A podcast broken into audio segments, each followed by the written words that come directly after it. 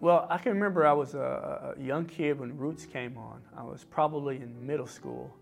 Uh, and I can remember that everybody was talking about it. It was just fascinating, uh, this, this story that we had been kind of a little bit familiar with, but to see the intimate details of it uh, was really just, just mind blowing. And I can remember uh, people everywhere uh, in the community talking about it. I can remember you know, people at, at, my house talking about it. I can remember people down the street talking about it. When I went to school, people were talking about it.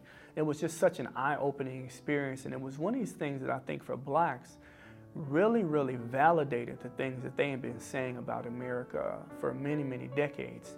That this was the reality of life uh, during enslavement, that it wasn't a situation where blacks were treated well, that there were tremendous hardships that blacks had to suffer under enslavement.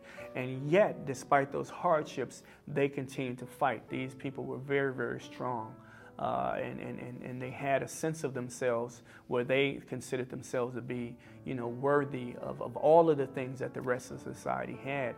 And I believe that this started a conversation uh, among people to say, you know, look, we need to know more about how we got to where we are, and we need to celebrate more of the, the successes that we've had in terms of enduring all of these ugly things and still being here. I mean, it, it takes a tremendous amount of effort, a tremendous amount of power, a tremendous amount of, of mental uh, anguish that you go through uh, to get to this place where you can actually survive in a society that has mistreated you for decades and decades and decades.